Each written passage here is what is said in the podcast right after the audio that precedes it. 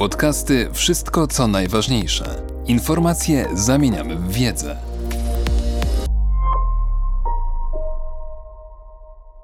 Nikola Miai. Cyfrowy kolonializm.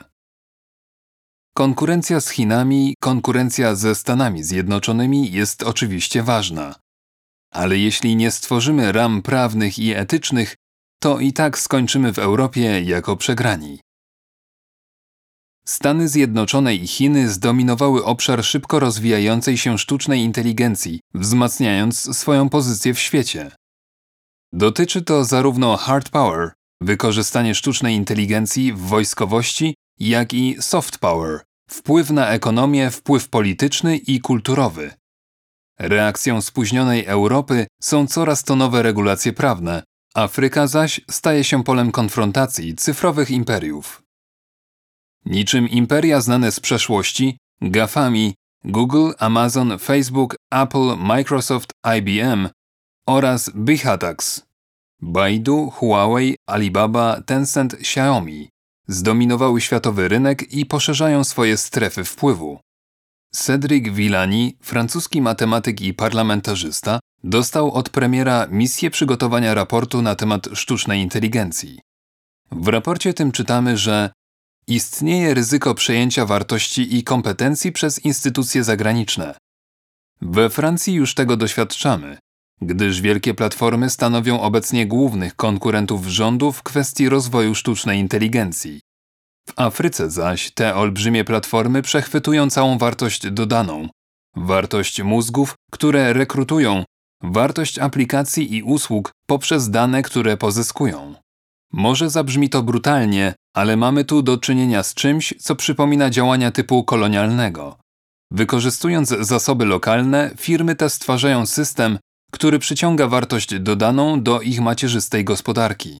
Nosi to miano cyberkolonializmu. Laurent Alexandre, przedsiębiorca i specjalista od kwestii wiążących się ze sztuczną inteligencją, uważa, że francuskie i europejskie przedsiębiorstwa stały się karłami w skali światowej gospodarki. Kapitalizacja naszych przedsiębiorstw osiąga miliard euro, podczas gdy GAFA, Google, Amazon, Facebook, Apple przekroczyły już poziom biliona euro. Kapitalizacja samego Tencentu wynosi zaś pięćset czterdzieści miliardów euro. W sierpniu dwa tysiące osiemnastego roku giełdowa kapitalizacja Apple osiągnęła bilion dolarów, co odpowiada kapitalizacji dziesięciu pierwszych przedsiębiorstw francuskiego indeksu C A C czterdzieści. Kolejne instytucje w kolejnych krajach są coraz bardziej świadome strategicznych, gospodarczych i wojskowych wyzwań, które stawia rozwój sztucznej inteligencji. Potrafią przewidywać jej wpływ na decyzje wyborcze, czego ilustracją były kampania prezydencka w Stanach Zjednoczonych w dwa tysiące szesnastego roku oraz referendum dotyczące Brexitu. W ostatnich piętnastu miesiącach Francja, Kanada, Chiny, Dania, Komisja Europejska, Finlandia, Indie, Włochy, Japonia, Meksyk, kraje nordyckie i bałtyckie, Singapur, Korea Południowa, Szwecja, Tajwan, Zjednoczone Emiraty Arabskie oraz Wielka Brytania opublikowały strategie dotyczące sztucznej inteligencji w kontekście edukacji, badań naukowych, rozwoju infrastruktury cyfrowej, usług publicznych oraz kwestii etycznych. Żadne z tych państw nie może się jednak uważać za lidera w tej dziedzinie. Każde z nich dąży raczej do zdefiniowania obszarów, w których ewentualne korzyści płynące z zastosowań sztucznej inteligencji mogą odpowiadać ich specyficznym potrzebom. Paru graczy chciałoby zostać w tej materii globalnymi liderami. To Stany Zjednoczone oraz Chiny, ale także Unia Europejska. Mniejsi jak Francja, Wielka Brytania i Kanada mają ambitne strategie i inwestują w nie znaczne środki. Pozostałe kraje ograniczają się tylko do niektórych aspektów sztucznej inteligencji, szukając swojej niszy rynkowej. Na przykład Indie chcą zostać garażem sztucznej inteligencji, specjalizując się w jej zastosowaniach zaadaptowanych do krajów rozwijających się. Polska koncentruje się na aspektach związanych z cyberbezpieczeństwem i obronnością. Strategia rządu Zjednoczonych Emiratów Arabskich powołuje do życia ministerstwo dedykowane sztucznej inteligencji, stawiając za najważniejszy cel poprawę osiągów rodzimej gospodarki, w tym jej wydajności. Ze względu na wielkość krytyczną ich rynków oraz bardzo tolerancyjną politykę w obszarze ochrony danych osobowych, Stany Zjednoczone i Chiny tworzą dzisiaj coś na kształt duopolu sztucznej inteligencji. Ich rywalizacja przejawia się zwłaszcza w wojnie handlowej, której początkiem było narzucenie poprzez administrację prezydenta Trumpa dwudziestopięcioprocentowego cła na chińskie towary. Niektóre zresztą wytworzone przy użyciu sztucznej inteligencji o ogólnej wartości trzydziestu czterech miliardów dolarów. Miała to być odpowiedź na to, co Trump nazwał kradzieżą własności intelektualnej i technologii. W reakcji na to Chiny narzuciły dwudziestopięcioprocentowe cło na pięćset czterdzieści amerykańskich towarów. Stany Zjednoczone wszczęły więc dochodzenie przeciwko Chinom, oskarżając je o nieuczciwe praktyki handlowe w dziedzinie własności intelektualnej, a zwłaszcza w dziedzinie technologicznej. Chiny przeżyły swój moment Sputnika wówczas, gdy Lee Sedol, południowo-koreański mistrz gry Go, przegrał ze sztuczną inteligencją AlphaGo firmy DeepMind. Wówczas to Pekin ogłosił wyjątkowo ambitną strategię, której celem jest zdominowanie rynku ocenianego na piętnaście tysięcy siedemset miliardów dolarów w dwa tysiące trzydziestym roku. Chiny chcą zostać pierwszym globalnym centrum innowacji w sztucznej inteligencji do dwa tysiące trzydziestego roku. I tak platforma Alibaba zainwestowała piętnaście miliardów dolarów w badania i rozwój B plus R. Kwota ta jest porównywalna z inwestycjami amerykańskich gigantów takich jak Amazon, który zainwestował w dwa tysiące siedemnastym roku szesnaście przecinek jeden miliarda dolarów w B plus R. Postępy w dziedzinie sztucznej inteligencji są szybkie. Chińskie drużyny wygrywają w kolejnych latach zawody ImageNet w technologiach rozpoznawania twarzy. Chiny wpisały technologie cyfrowe i sztuczną inteligencję do swojej strategii politycznej. Inicjatywa Belt and Road, mająca na celu utworzenie infrastruktury łączącej Azję, Afrykę i Europę, od niedawna posiada też odmianę cyfrową, noszącą nazwę Digital Belt and Road.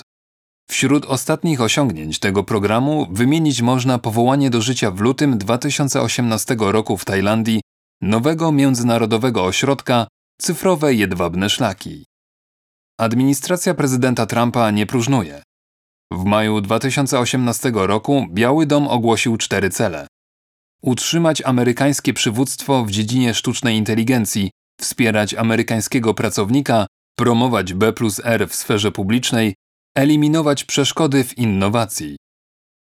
Chociaż Chiny korzystają z przewagi w zakresie zgromadzonych danych, przewiduje się, że do dwa tysiące trzydziestego roku posiadać będą trzydzieści procent światowych danych oraz mają bardziej permisywne podejście do ich eksploatacji, wciąż są zapóźnione względem U S A, jeśli chodzi o nowe talenty. Mimo większej liczby dyplomów w nauce, technologii, inżynierii i matematyce, Chiny mają jedynie około trzydziestu dziewięciu tysięcy badaczy w dziedzinie sztucznej inteligencji, czyli połowę zasobów amerykańskich, ponad siedemdziesiąt osiem tysięcy badaczy. Mimo wzmożenia wysiłków od kilkudziesięciu lat, Chiny wciąż pozostają zależne od U S A, jeśli chodzi o rozwój procesorów i nośników danych, a zwłaszcza procesorów graficznych G P U krytycznych dla uczenia maszynowego. Europa wciąż ma znaczne zapóźnienie technologiczne i przemysłowe względem Chin i Stanów Zjednoczonych. Już w dwa tysiące trzynastym roku raport francuskiego Senatu przestrzegał, że stary kontynent staje się cyfrową kolonią. Pięć lat później sytuacja nie wygląda wiele lepiej. Podejście dominujące w Europie sprowadza się do położenia fundamentów modelu przemysłowego opartego na sztucznej inteligencji, by móc czerpać korzyści ze swojego rynku pięciuset milionów konsumentów, negocjując jednocześnie strategiczne partnerstwo ze Stanami Zjednoczonymi. Jak powiedział szwedzki minister rozwoju cyfrowego w momencie publikacji w kwietniu dwa tysiące osiemnastego roku strategii Komisji Europejskiej w obszarze sztucznej inteligencji, nie możemy oczekiwać, że Chiny ustanowią normy etyczne. Powinniśmy zrobić to sami w oparciu o demokrację i obowiązujący system prawny. Konkurencja z Chinami, konkurencja ze Stanami Zjednoczonymi jest oczywiście ważna, ale jeśli nie stworzymy ram prawnych i etycznych, to i tak skończymy jako przegrani. Europa jest zapóźniona, jeśli chodzi o prywatne inwestycje w sztuczną inteligencję. Wyniosły one około dwa przecinek cztery do trzy przecinek dwa miliarda euro w dwa tysiące szesnastym roku, wobec sześć przecinek pięć do dziewięć przecinek siedem miliarda euro w Azji i dwanaście przecinek jeden do osiemnaście przecinek sześć miliarda euro w Ameryce Północnej.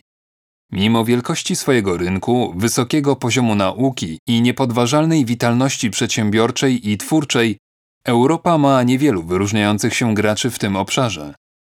Trudno zapobiegać też wykupowi najbardziej wybijających się europejskich firm przez amerykańskich i chińskich gigantów, jak miało to miejsce w przypadku brytyjskiej firmy DeepMind, pioniera w dziedzinie sztucznej inteligencji, przejętej w dwa tysiące czternastym roku przez Google za pięćset milionów dolarów, czy też firmy KUKA, perły niemieckiej robotyki, wykupionej w dwa tysiące szesnastym roku przez Mideę, chińskiego potentata w dziedzinie A G D, za cztery przecinek pięć miliarda dolarów. Dlaczego Europa nie ma serca do sztucznej inteligencji? Współzałożyciel firmy Darty w apelu opublikowanym we francuskiej prasie stwierdził, że rewolucja sztucznej inteligencji postrzegana jest w Europie, bardziej technofobicznej niż Chiny i Stany Zjednoczone, jako fala przychodząca z zagranicy, zagrażająca jej modelowi społeczno-gospodarczemu i przed którą trzeba się bronić. Europejczycy pod presją dominujących firm przemysłowych, którym nie udało się przeprowadzić transformacji cyfrowej, starają się raczej regulować rewolucję sztucznej inteligencji, czyli ją ograniczać, niż nią zarządzać, czyli ewoluować. Europa, wprowadzając regulacje w obszarze sztucznej inteligencji, sama mając słabą pozycję i dużą zależność przemysłową od Amerykanów i Chińczyków, ryzykuje, że tym sposobem zahamuje swój własny rozwój. Można się zastanawiać, czy rozporządzenie o ochronie danych osobowych RODO nie ograniczy marzeń Francji i Europy o wzroście znaczenia w skali globalnej. Oznaką możliwego, ale dość względnego przebudzenia jest zapowiedź Komisji Europejskiej zwiększania inwestycji na badanie i innowacje w obszarze sztucznej inteligencji do półtora miliarda euro w latach dwa tysiące osiemnaście do dwa tysiące dwadzieścia w ramach programu Horyzont dwa tysiące dwadzieścia. Unia Europejska zbliżyła się również do Kanady, mocarstwa spoza bloku, w celu zawarcia współpracy w dziedzinie badań naukowych i technologicznych w obszarze sztucznej inteligencji. Sztuczna inteligencja stała się narzędziem służącym do budowania globalnej siły. Proces ten będzie się nasilał w miarę rozwoju jej zastosowań, zwłaszcza w dziedzinie wojskowości. Skupianie się jednakże wyłącznie na hard power byłoby jednak błędem, gdyż sztuczna inteligencja służy również do pośredniego wpływania na jej użytkowników na całym świecie poprzez kulturę, handel, ale również politykę. Soft power, przynosząca korzyści głównie cyfrowym amerykańskim i chińskim imperiom, wywołuje poważne problemy natury etycznej i ustrojowej. Henry Kissinger wyraził swój niepokój związany z rozwojem sztucznej inteligencji w The Atlantic w czerwcu dwa tysiące osiemnastego roku. W artykule zatytułowanym How the Enlightenment Ends wyjaśnia, że ludzie nie są przygotowani na gwałtowny rozwój sztucznej inteligencji. Nie krytykując jej otwarcie, zwraca uwagę na jej wpływ na kampanię wyborczą w Stanach Zjednoczonych. Dzięki sztucznej inteligencji można było trafić do wyselekcjonowanych grup odbiorców, zwłaszcza poprzez serwisy społecznościowe, i wpływać na ich procesy decyzyjne. Sztuczna inteligencja i cała rewolucja technologiczna przyniosą dużo dobrych rzeczy, ale nierozerwalnie wiąże się z tym wiele zagrożeń. Podcasty Wszystko co najważniejsze. Czytał Mateusz Mleczko.